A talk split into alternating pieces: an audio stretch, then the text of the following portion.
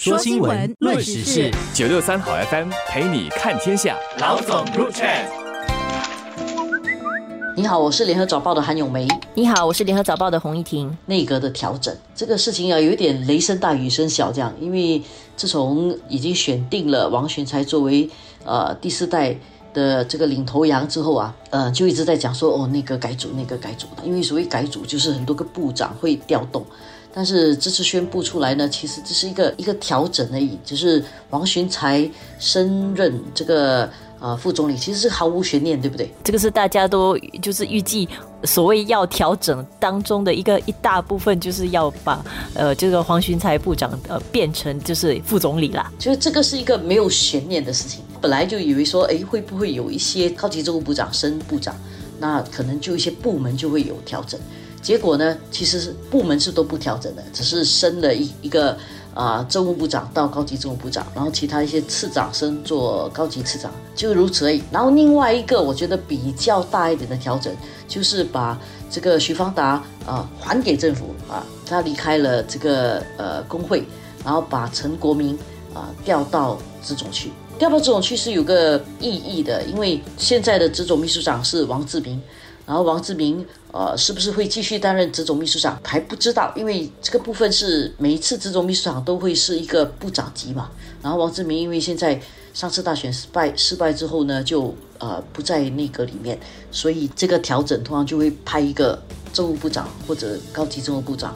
呃过去职总啊。所以陈国民会不会在职总扎根以后呢，去接职总秘书长的班，我们都不知道。不过。这个是一个可能的安排，所以我觉得陈国民的这个调动呢，相对王循才的调动来讲，我觉得是排第二的。我觉得就是像总理所说的啦，这次的整个调动让人的感觉就是说，其实呃虽然没有很大的一个呃调动，但是有一些年轻政治担任政治职务者呢，就可以看到说他们的部门之间有一些不同的啊调整啦。所以我觉得就像总理所说的，真的是要给他们有更多的这些新的责任，然后更多的一些经验的累积了。毕竟说，说呃，这次来讲的话，就是在确立这个呃新的未来总理人选方面，呃，整个时间点来看的话，跟我们以前换代的那个速度来讲，确实会稍微迟了一点。所以我觉得是更急迫的，真的要让一些年轻的一代更快的去接受更多的训练，然后更多的 exposure 了。他们需要在更多部门方面，呃，接触更多不同的一些呃政策跟更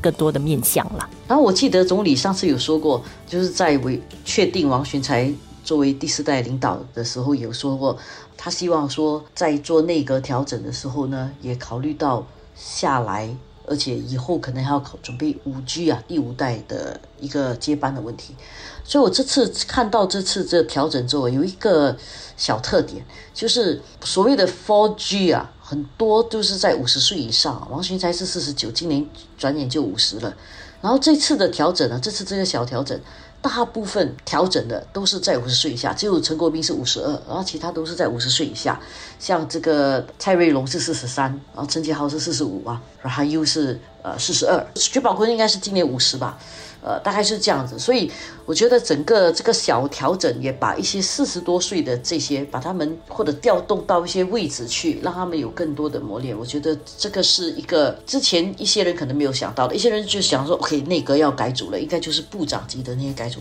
但是其实这个确实是一个，也不是很长的未来，就是为比较年轻一点的。呃，这些政治职位者啊，来做一些调整，而且是大概也要有一点循序渐进了，因为也不可能说一下子就大变动。毕竟，其实如果大家还记得话，其实我们是刚在去年的时候，其实内阁才。有一次一轮的一个大改组了，当时十六个部门有七个换部长，所以想象从去年到今年，其实相隔也不过大概一年的时间。所以如果说你确实要让那个部长可能在在呃那个部门呃耕耘一阵子，可能熟悉一些政策，推行一些改变的话，做一些检讨，如果马上一年之间呃去换掉的话，可能也是会打断了那个整个整个程序跟整个节奏了。哦，我们再回想起更早一点的那一轮的转换，那就更更快了。因为你记得王以康做交通部长好像不到一年，所以是更快了。他就很快的从教育部去交通部，然后又刚好那段时间又碰到 COVID 冠病疫情，所以其实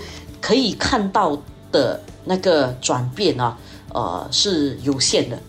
就是他能够在他部门里面很好的发挥，而且去呃接触到每一个面向的那个机会是很少的。所以这次在卫生部就这么一年，我觉得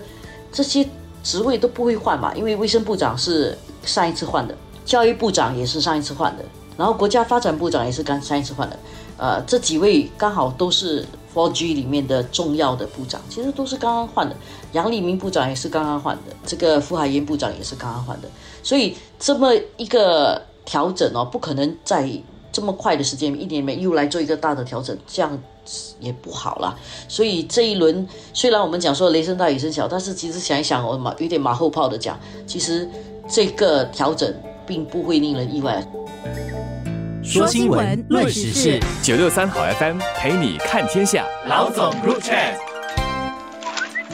你好，我是联合早报的韩永梅。你好，我是联合早报的洪一婷。内阁的调整，这个事情啊，有一点雷声大雨声小这样，因为自从已经选定了王玄才作为呃第四代的这个领头羊之后啊，呃，就一直在讲说哦，内阁改组，内阁改组因为所谓改组就是很多个部长会调动，但是这次宣布出来呢，其实这是一个一个调整而已。这一次的调整呢，主角应该是副总理而已。因为如果再做一些其他比较大的调整的话，可能一些注意力可能会转移到别的地方去。其实这次调整，因为我们要准备呃第四代接班的嘛，所以要加强对第四代未来总理的这个认识。好，所以我我自己觉得说，这次的这个调整的主角其实只有王勋才升做副总理这一点来讲，也让他的整个 comms 啊，就是整个沟通上更明确一点了。就不会说我们现在讨论，哎，现在谁是部长，谁是什么部长，就没有这样的讨论，你知道吗？就是那个讨论就是很直接的，就是王群才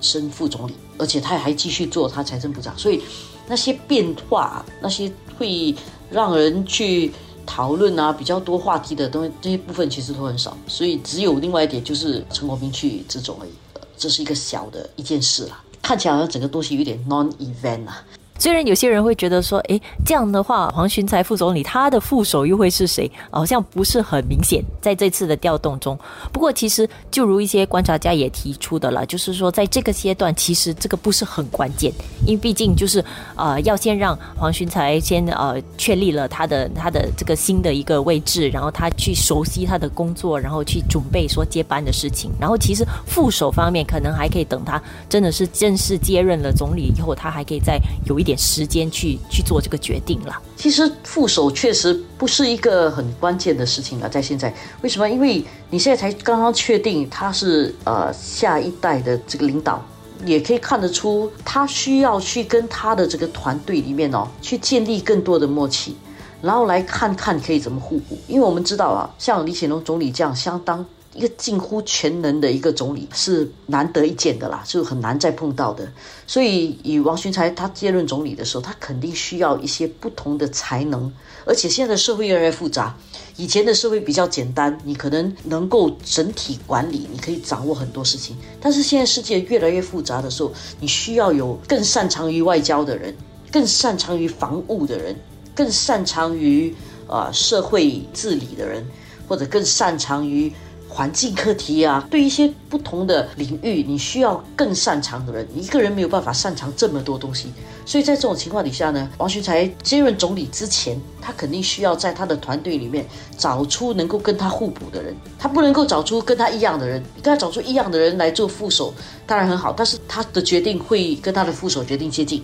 这未必是一件好事。所以他也需要去花一点时间去跟所有的人合作了之后。而且你在作为一个部长，你跟人家合作的时候，跟你在作为一个下来要领导这个团队的人去跟别人合作的时候，你的观点跟你的判断会不一样。所以在那种情况底下，他需要用一双不同的眼睛。去看待他要怎么样选择他的副手，我觉得这个也是需要一些时间的。而且其实从现在距离到下届大选啊，如果是啊我们按照呃原本大选每五年一次的这个节奏走的话，就是大概最最迟是二零二五年。其实我们只是来到中间段啊，哎，我们才过了一年多而已啊，好是因为中间段都还没到的，接近中间段啊。其实我们还有相当长的一段时间呢。虽然其实也是有谣言说不可能会提早大选什么，不过我们排除这些这些谣言的话，如果按照这正正常时间表的话，其实时间还蛮长的。所以在这段时间里面，其实下来，我们应该啊会看到，就是那个必然还会有更大的一些变动了。变动是必然的，为什么？因为呃，有一些呃三 G 的领导啊、部长们啊，可能会在下一届的时候，可能都会卸下这个关键的位置嘛。每一届大选都有这种汰旧换新的一个过程，所以一些现有的部长可能会在下一届大选可能会退下来，或者是继续在国会里面，但是啊离开内阁都可能的。但是在那个过程之中，肯定要储备足够的下一代的正部长，因为现在我们。好几个高级政务部长，但是这次没有人升部长，所以我相信在下一届大选之前呢，这些高级政务部长里面有些确实是应该升的，或者是应该接受更大的考验的话，都应该放到不同的部门，或者是就要升做部长了。要不然的话，你的这个储备时间不够。所以如果说是像刚才说的，说二零二五年是最迟是大选的话啊，至少你还可以。等到大概还有两次的这个内阁的这个变动了，因为按照现在的一般的做法，看来就是每年可能就会有一些调整，一些小调整啊，就是一些一些人可能升啊，